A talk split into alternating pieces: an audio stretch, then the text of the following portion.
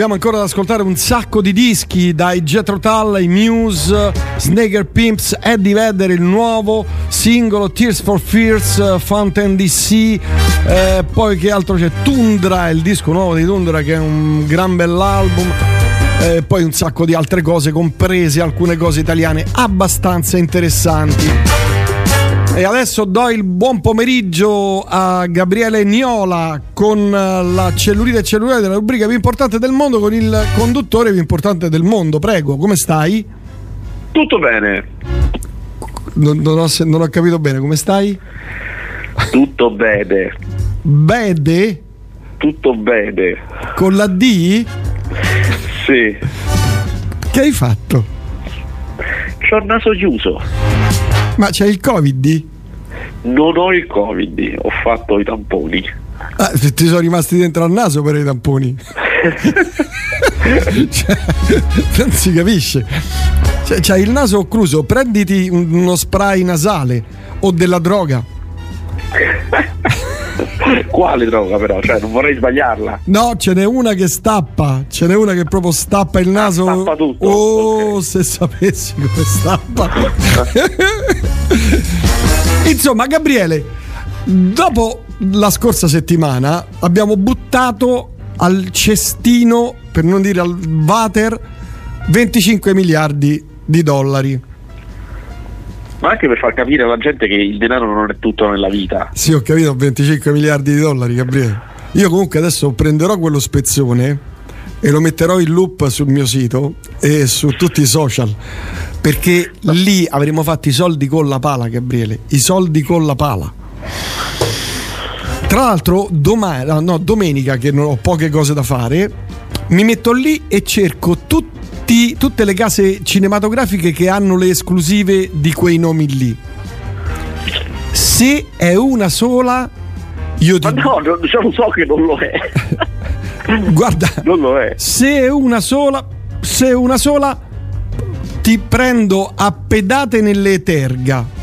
Ti prendo, no, a pedate. Ti potrei dire, fai il lavoro contrario, cioè guarda quali personaggi, cioè qual è la casa che ha più personaggi e prendi quella di mira, cioè, no? Ah, certo, possiamo fare anche così. Sì, va al contrario, ma va bene lo stesso. Va bene, allora, cose della settimana. Ti segnalo, non so se tu l'hai visto, è una serie vecchia degli anni 2000, 2005, 2010. Ecco, non parli più. Con le serie... Vediamo, dimmi. No, vediamo. No, Cold Case, conosci? Conosco, ma non ho visto. Allora, Cold Case è una serie che io ho scoperto purtroppo troppo tardi, o meglio tardi, perché me le sto vedendo, e devo dire che hanno avuto un'idea veramente unica. Cioè, loro è un crime, ovviamente, che loro vanno a prendere, o meglio gli arrivano notizie, cose, insomma, per un verso e per un altro vanno a prendere casi di omicidi irrisolti vecchi anche di 80 anni, 70 anni, e su ogni puntata virata, che ne so, sugli anni 30, sugli anni 80, c'è la musica di quel periodo. E quindi è fichissimo già di per sé. Dopodiché ci sono queste immagini, per esempio, degli anni 50, degli anni 30, degli anni 80, che sono fatte benissimo, sono ricostruite benissimo. E visto che tu non lo sai, ma io ho scavato a fondo, io sono una specie di talpa, perché tu non lo fai più, perché ormai vai ai festival, vai a queste cose qui, te ne freghi, fai il Gianluigi Rondi della situazione. È stata la prima serie che ha avuto una puntata crossover. Ma che senso la prima? In che senso la prima? La prima serie nella storia delle serie. Ma non è vero, ma le puntate crossover le facevano già negli anni 70. No, e io ho letto così. No, ecco, no. Vedi, sta venendo, cioè, la serie. Esiste, ecco, un episodio crossover tra Magnum P.I. e la signora in giallo, cioè figurati. Ah, allora, vabbè, insomma, è una delle poche, però. È una delle poche, possiamo dirlo. Sì, non era frequente, certo. No, certo. Non è frequente. Si crossoverano con CSI New York. Okay. Devo dire che però è veramente ben fatta. Ci sono grandi attori, ogni puntata ha un attore in più, no? Come guest. E devo dire che sono fatte molto molto molto bene. Io ti consiglio di guardarle, visto che sono vecchie, quindi tu ti sei rinnegato dopo, quindi la puoi guardare questa qui vecchia, la puoi guardare. Guarda le prime 7-8 puntate, perché ce ne sono due tra la sesta e l'ottava puntata che sono stupende, una degli anni 30, una degli anni 50, veramente ben fatte, tra l'altro con delle soluzioni crime molto interessanti, veramente molto interessanti. E poi finisce sempre di piangere, perché sono cose, omicidi vecchi, quindi i familiari, no? I pronipoti che riescono a scoprire finalmente dopo 50 anni, dopo 90 anni chi è stato ad assassinare, che ne so, il bisnonno, il nonno e compagnia bella. Te lo consiglio. Ma visto che tu non parli di serie, io ti consiglio, visto che questo è pre-rinnegamento, di guardarti qualche puntata. Vabbè, posso provarci. Posso provare, lo garantisco. Guarda, il naso da Pinocchio dal telefono. Che maledetto che sei. Vabbè, parliamo di film usciti questa settimana. Io ne ho buttati lì qualcuno oggi, visto che non ci siamo sentiti. Ne ho buttati lì qualcuno. Ci azzecca qualcosa di quelli che ho buttato lì? In che senso? Non ho capito. Ho buttato lì sui social, sì, sui miei social, ho buttato lì 2-3 nomi, 2-3 titoli. Il Vampiro, America Latina, è andato tutto bene. Security, Scream, Major Grom. Alcuni sì. The Equalizer, la serie televisiva. No, quella non l'ho vista, chiaramente. Con Queen Latifah, Che vuol dire? Non è che mi fa venire voglia. Mamma mia. Vabbè, parliamo di film, poi parleremo anche di Equalizer. Va. Che film hai visto questa settimana? Dai. Allora, questa settimana ho visto. Questa settimana stavo guardando ora, è uscito veramente poco, incredibile. Allora, perché c'è stato un fenomeno abbastanza odioso. Per cui molti hanno cominciato a ritirare i film. Cioè, quando con il ritorno di fiamma, dei contagi e di tutto quanto, molte distribuzioni hanno ricominciato a rimandare i film. Non quanto si faceva o se si è fatto nei primi lockdown, chiaramente, però alcuni buoni, non grossissimi, buoni che dovevano uscire a gennaio sono stati rimandati di 1 o 2 mesi e quindi chiaramente ci si trova un po' con tutto asciutto. Allora, per esempio, che cosa è stato rimandato di importante? È stato rimandato Licorice Pizza di Paul Thomas Anderson, che era molto atteso. È stato rimandato anche senti che voce che c'ha Lo Stato contro Billie Holiday, che era un film su Billie Holiday, che pure quello è stato rimandato. Chiaramente non vengono rimandati quelli sulle piattaforme, però invece un film che invece deve uscire perché fa la corsa per gli Oscar è Una famiglia vincente, e questo era molto atteso perché è il film con cui Will Smith cerca di vincere gli Oscar, l'Oscar a tutti i costi, e potrebbe farcela perché quest'anno non ha rivali, cioè c'è poco, è un anno buono per il tentativo di vincere l'Oscar. Immagino sia un film di piangere. Un po'.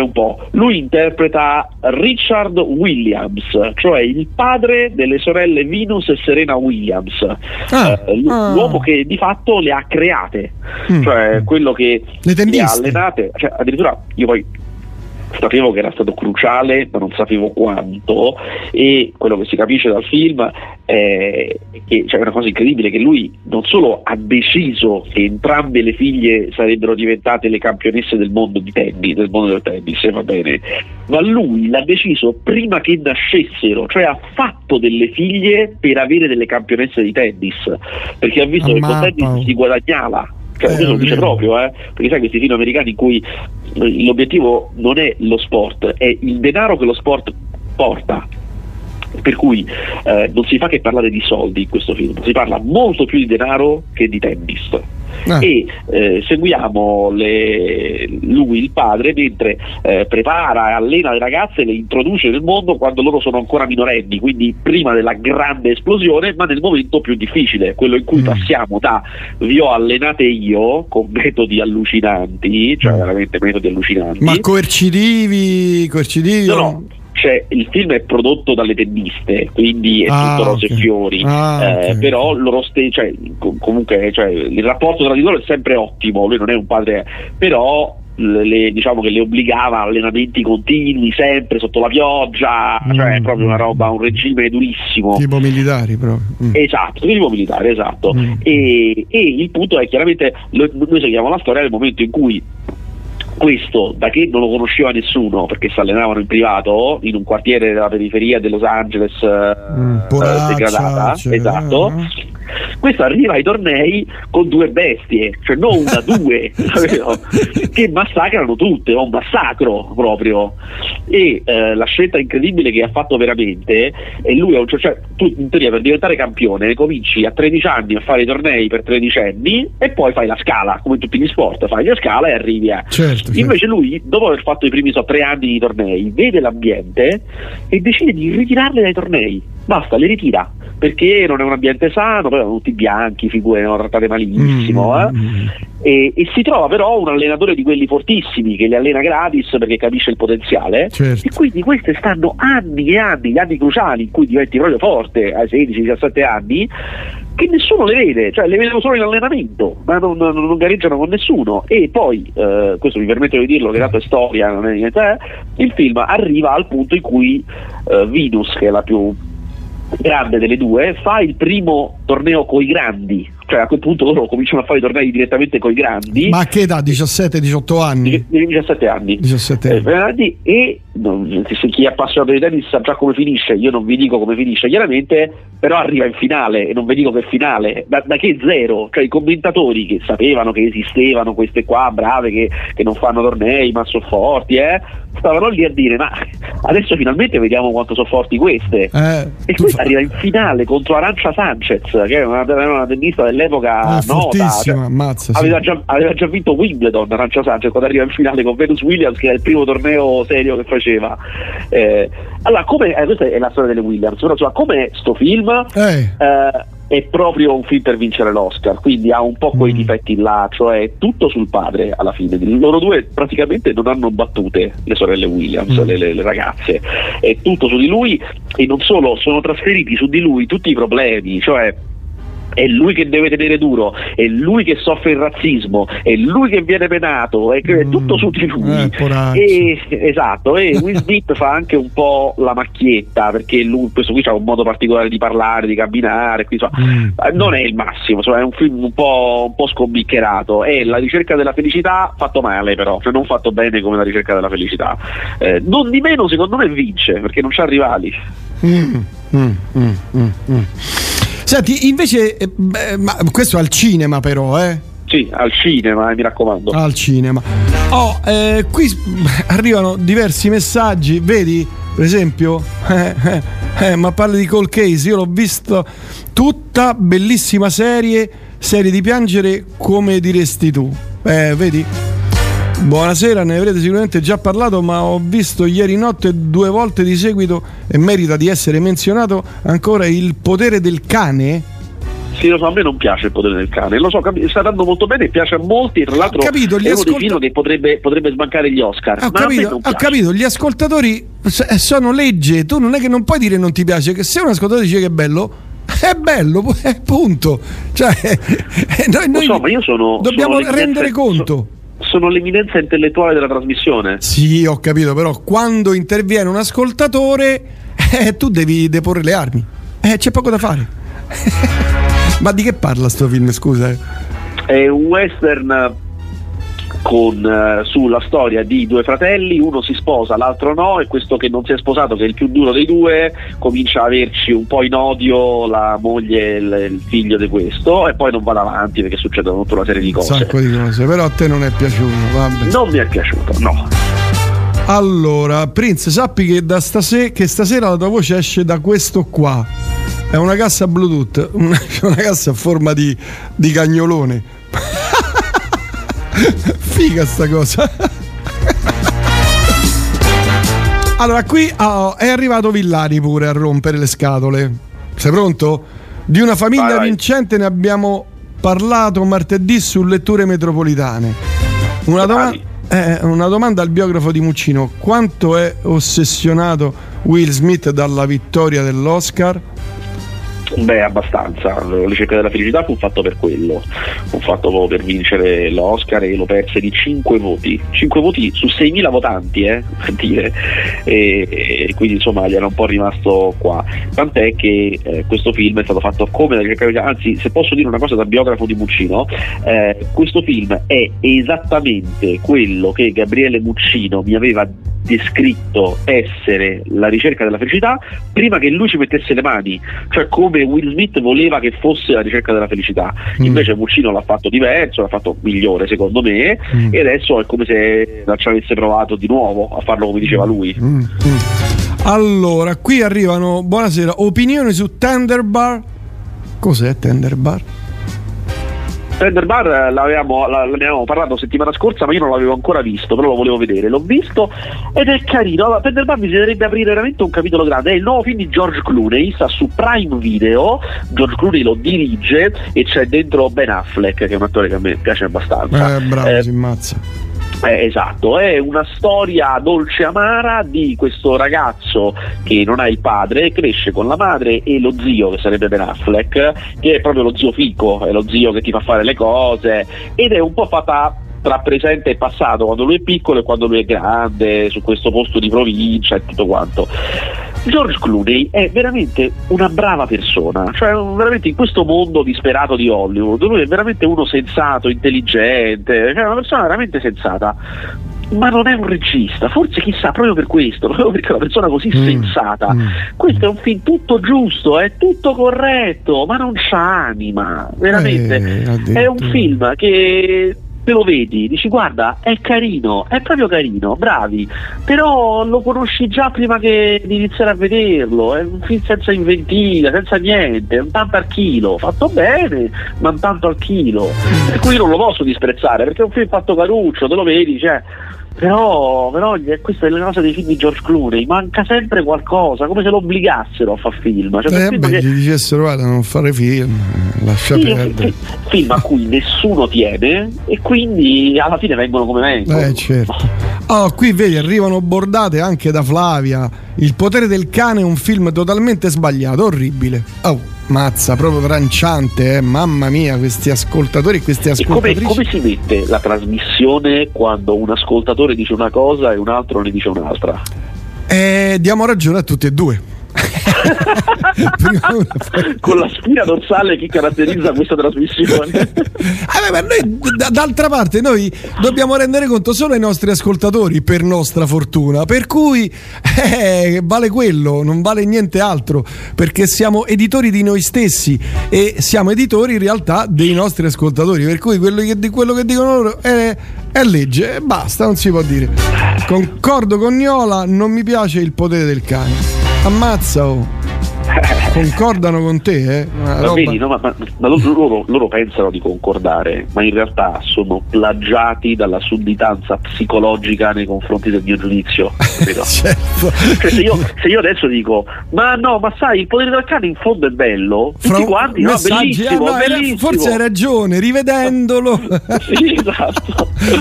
Il mondo è bello perché è vario. Io Ben Affleck non lo sopporto, sempre così monoespressivo ed attento solo a sembrare super bello.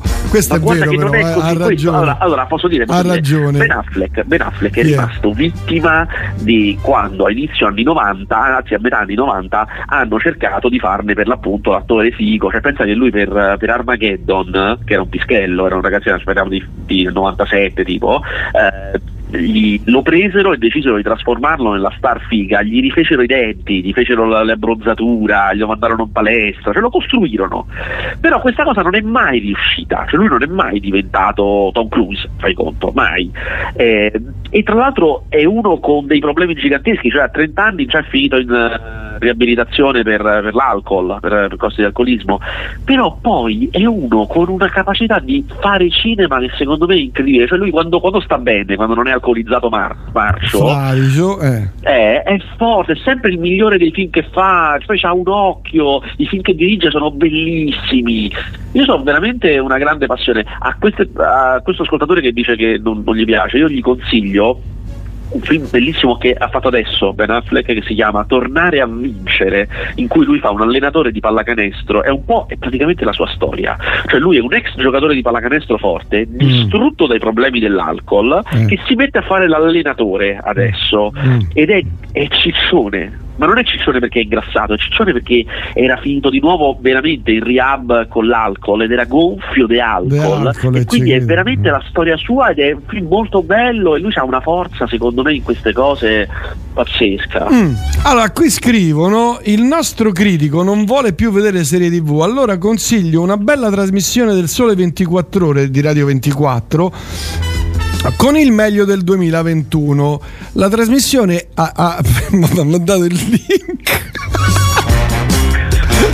Ripercorriamo il meglio delle serie TV del 2021, l'anno delle serie TV, con Diego Castelli, Mattia Garzaniga, Mario Sesti, che lo conosco pure io, uno serio, anche dico, e Paolo Armelli.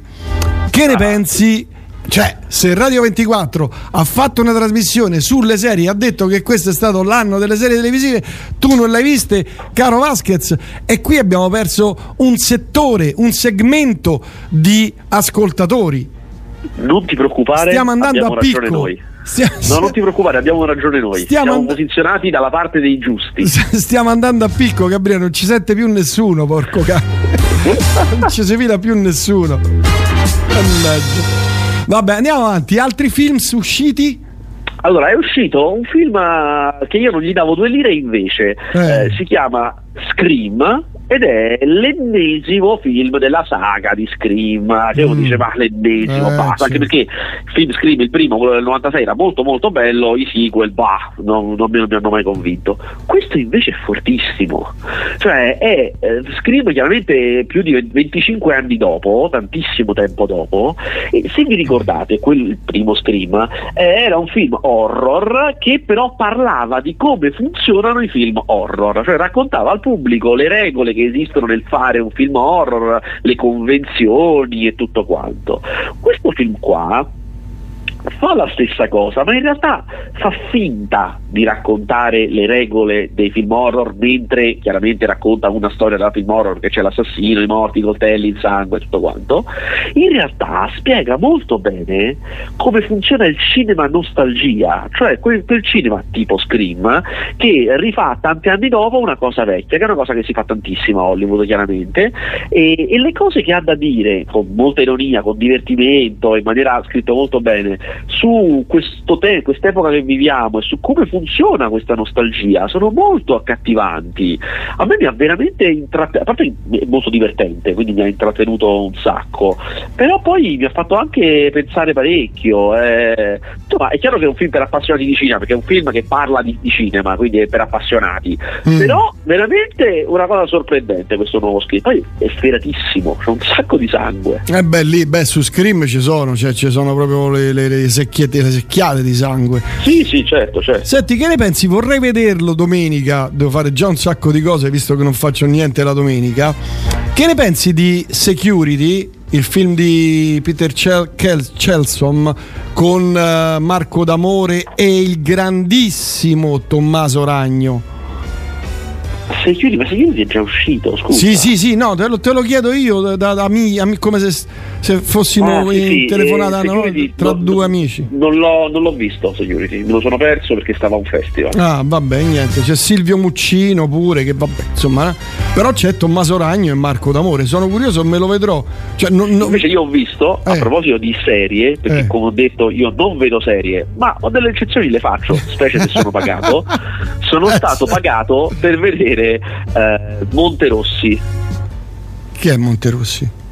Monterossi è la nuova serie di Prime Video italiana, tratto da un romanzo giallo, quindi è come il Barlume, fai conto, no? Okay. Presente?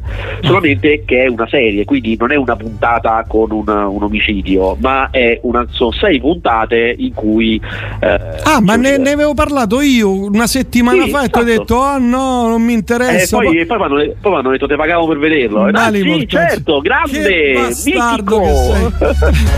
Che maledetto che sei. Io capisco che adesso, insomma, ti aumenterà la famiglia, però insomma ti avevo offerto $25 miliardi, Gabriele.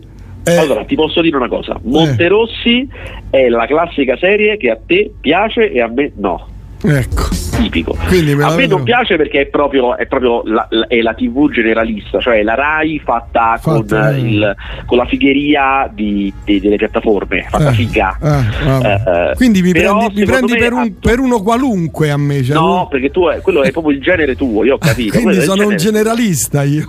Sei il genere tuo, il generalista. Vedrai, poi la vedi e mi dici se sbagliavo, però secondo me è il genere tuo. Mi hai dato del generalista, del qualunquista generalista. Poteva andare peggio, ti potevo dare del generico. Però io ti ho consigliato Cold Case, che vedrai, non è generalista per niente, perché è molto figo. E poi West Wing ti ho consigliato, che ti ho aperto, è vero, ma sei aperto un mondo. Sei generalista, io non dico che sei generalista. Ti ho aperto un mondo con West Wing. Aperto un mondo. Che cavolo. Va bene, dunque, aspetta, qui arrivano altri messaggi, mannaggia la parità. C'è una... Come sta andando Matrix? Il sabotaggio è andato a buon fine? Che sabotaggio? Non so chi. Ah no, certo, perché no, è chiaro, perché avevamo raccontato che Matrix è un film sovversivo, che parla male della stessa casa di produzione che lo sponsorizza. Sì, okay. Non sta andando benissimo, neanche malissimo, secondo me andrà mediocre, perché un film di Matrix poi comunque non può andare male, no? Cioè il solo brand vende biglietti, ma chiaramente non è. Ho visto le cose, ho visto il box office, sta a floscio, sì, certo, perché non c'è nulla di tutte le cose potenti, l'hanno levate, non c'è nulla, cioè ancora primi, sono ancora i film di Capodanno, sono primi adesso. Spider-Man a 21 milioni, Belli Ciao 2 milioni, Me contro te, Matrix 1,8, 2 settimane, insomma. The Kingsman non ha fatto una lira. Incredibile. E invece gli altri erano andati bene, questo è pure divertente, però evidentemente Ralph Fiennes come Kingsman non funziona, vedi? Evidentemente non funziona, e alla fine invece Diabolic, adesso vediamo settimana prossima che ancora qualcosa prende, alla fine ha incassato quanto Freaks Out, però con in più aveva il fatto di essere Diabolic, cioè di avere un brand gigantesco. Ha voglia. Vabbè, secondo me passerà alla storia, merita di essere visto e rivisto in lingua originale. Poi il budget di $30 milioni e gli incassi oltre $200, non so, $200 milioni non sono uno scherzo. Qui sta parlando del potere del cane il nostro ascoltatore, che mantiene, certo. Io giustamente rispetto il potere del cane, anche se non mi piace, ma lo rispetto. Come disse il maestro Gasman, un attore sano è un paradosso, è vero. Come un musicista sano è un paradosso. Va bene, andiamo avanti. Altri film usciti? Allora, altri film usciti. Aspetta che ti faccio dire una cosa, aspetta.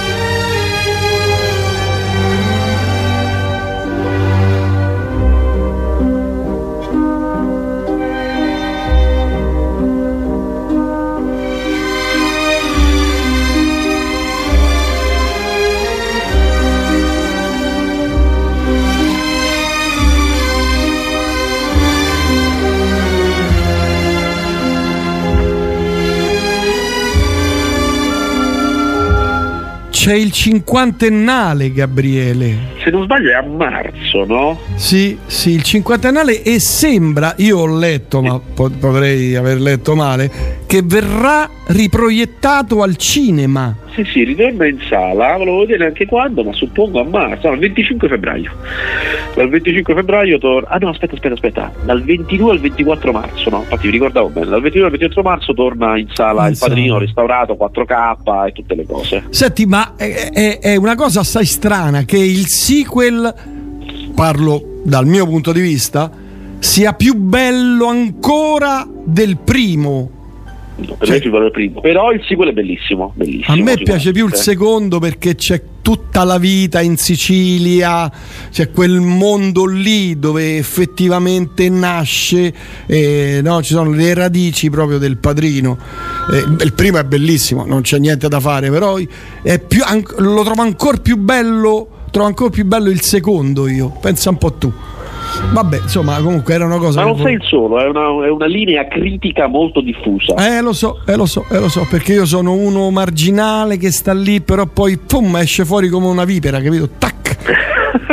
E azzanno come una vipera, come un serpe. Vabbè, sta dicendo un altro film?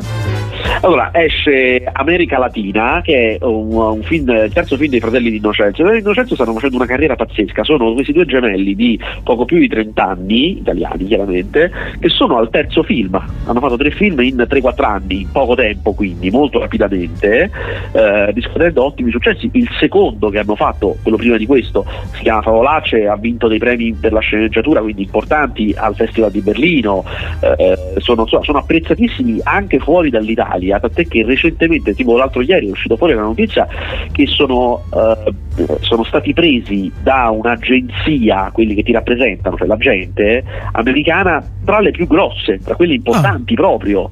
Quindi adesso hanno anche un agente americano. Un agente americano vuol dire che gli verranno proposti dei copioni, poi bisogna capire, poi anche non fa mai un film, però c'è un agente, e il fatto che sia un'agenzia molto importante, insomma, non è una cosa da 4 soldi.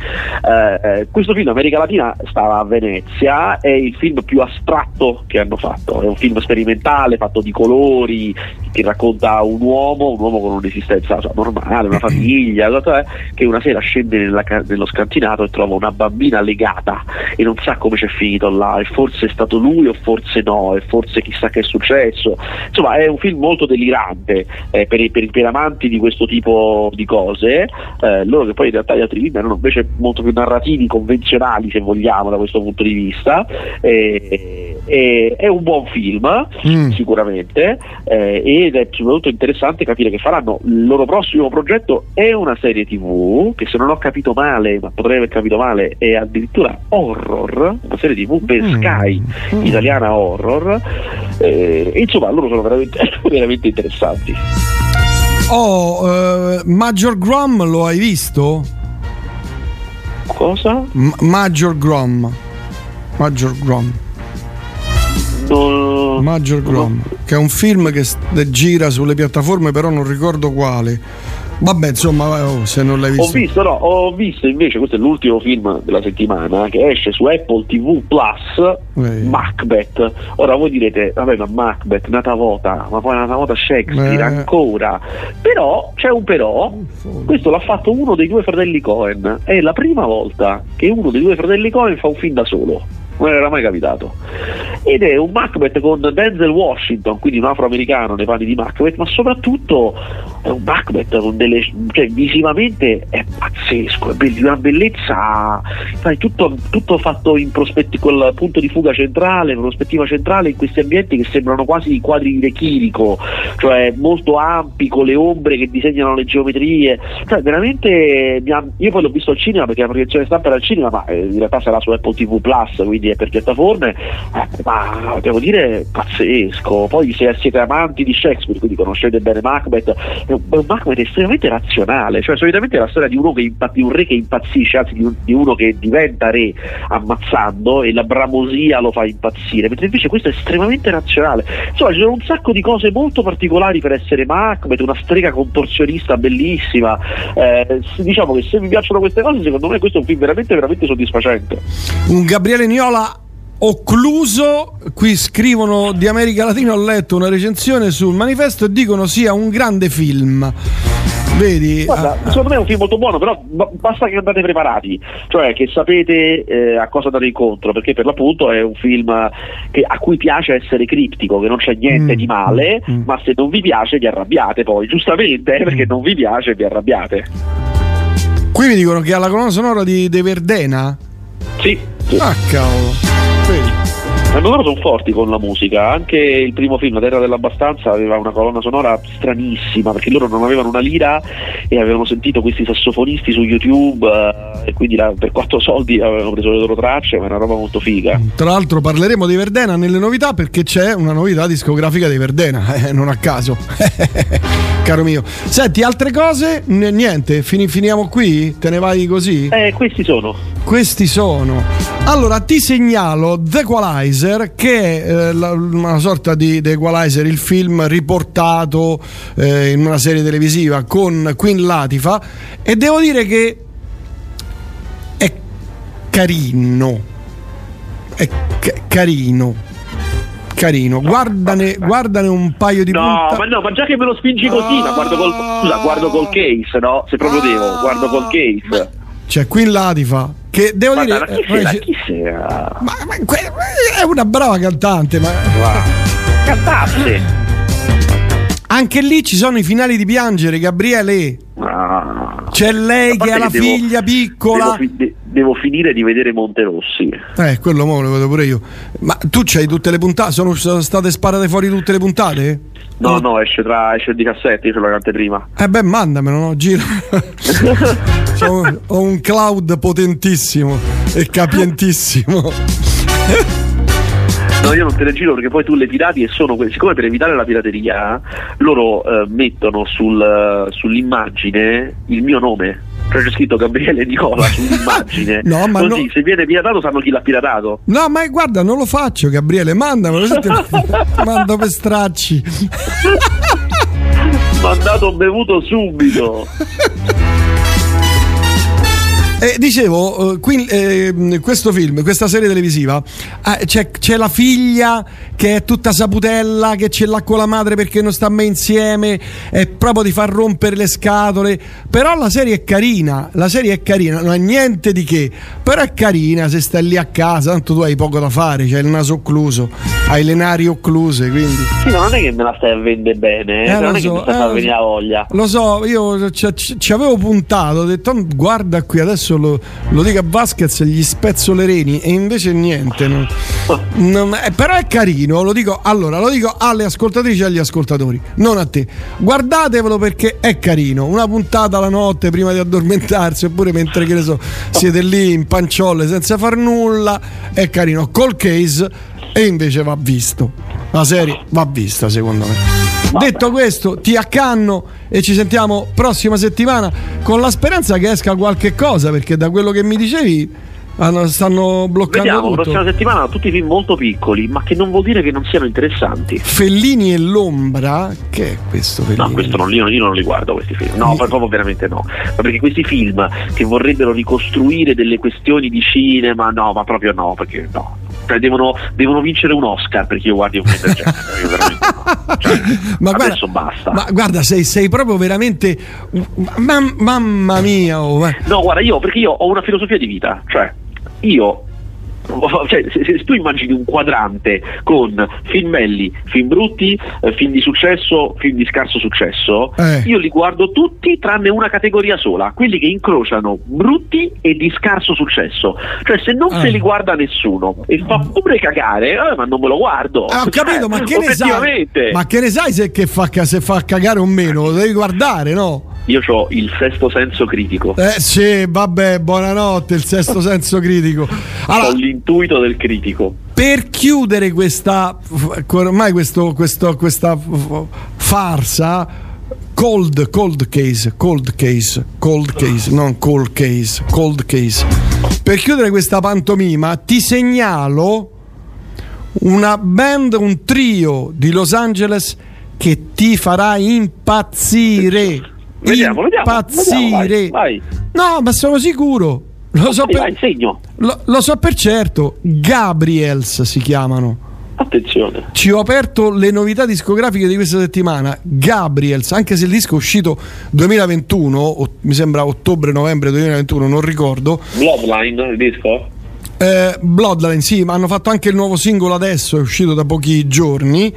Te li segnalo perché riscoprirai cioè loro hanno avuto questa illuminazione di prendere ovviamente gospel, doo-wop, rhythm and blues, ma contaminatissimo con le cose minimali di oggi, per cui musica vera. Lui ha una voce incredibile, bellissima, arrangiato con i suoni minimali, però fatti perfetti. Devo dire che mi sono tagliato le braccia perché non sono riuscito a trovarli prima, nel senso che li ho scoperti questa settimana. Però capita, come a te i film. Certo. Capita. Me li ascolterò, anche se tu non mi hai consigliato Floating Points, Pharoah Sanders con Promises, che è l'album di quest'anno per me. No, veramente. Quindi te l'ho consigliato lo scorso anno. Io che te l'ho detto a te. Ma che mi ha detto a me? Io l'ho messo nelle classifiche jazz. No. Ma aspetta, che te droghi? Fermati, io ho detto a te di averlo scoperto, poi tu l'avevi già detto, però non me l'avevi detto. Cioè, io me lo sono dovuto scoprire da solo e ti ho detto ho sentito st'album e tu già lo conoscevi, ovviamente. Strano. Però non mai detto. Molto strano. Vuole fare la Pulp Fiction con i pugni ma non ci riesce. Ma chi è? America, la furia di un uomo è una fuffa. Non ho capito. Villani si sta drogando. Allora, ma per sapere se i film sono brutti vuol dire che Niola aspetta che li vedano gli altri. Ho capito, ma lui, cioè, è uno scopritore di talenti, di film, è un innovatore, vorrebbe essere, perché ormai sta crollando questa cosa, questa china sta prendendo, ormai scivola via. Dovresti vederli, quelli belli e quelli. Io pure sento dischi terribili e poi mi viene un colpo e dico no, sono terribili. Però aspetta, tu non ti senti il disco terribile di Albano perché dici già lo so che è brutto, non è che lo devo sentire. Certo. E poi manco io. Quindi quello è l'Albano dei film, quello di cui parli. Sì, capito, cioè già lo so. Cioè, poi se accade come a te, no? Se qualcuno di cui tu ti fidi ti dice l'ultimo disco d'Albano è stupendo, è bellissimo, e tu te l'ascolti, cioè vediamo. Certo che me l'ascolto, staremo a vedere se il film d'Albano, vabbè. Sì, ho capito la dinamica adesso, finalmente ho capito la dinamica. Va bene Gabriele, io ho ancora da presentare un sacco di roba: Jethro Tull, Muse, Sneaker Pimps, Tears for Fears, che dicono, chi l'ha sentito già tutto, dicono sia un, su Reddit mi pare di aver letto una recensione, dicono che sia un gran bel disco, il ritorno di Tears for Fears. Comunque vabbè, grazie, sentiamo prossima settimana. Già ho visto, c'è poca roba, inventiamoci l'ultimo giorno sulla Terra, che è sta cosa? Mamma mia. L'ultimo giorno sulla Terra è il film bellissimo, anzi Ultimatum alla Terra. No, qui è l'ultimo giorno. Ah no, scusami, un film che deve uscire. Sì, deve uscire. Sì. Esce a fine mese, però il 24, sì. Take Away ci sarà pure. Anche sì, un altro film che esce settimana prossima, da vedere. Va bene Gabriele, alla prossima, un abbraccio. Ciao. Ciao.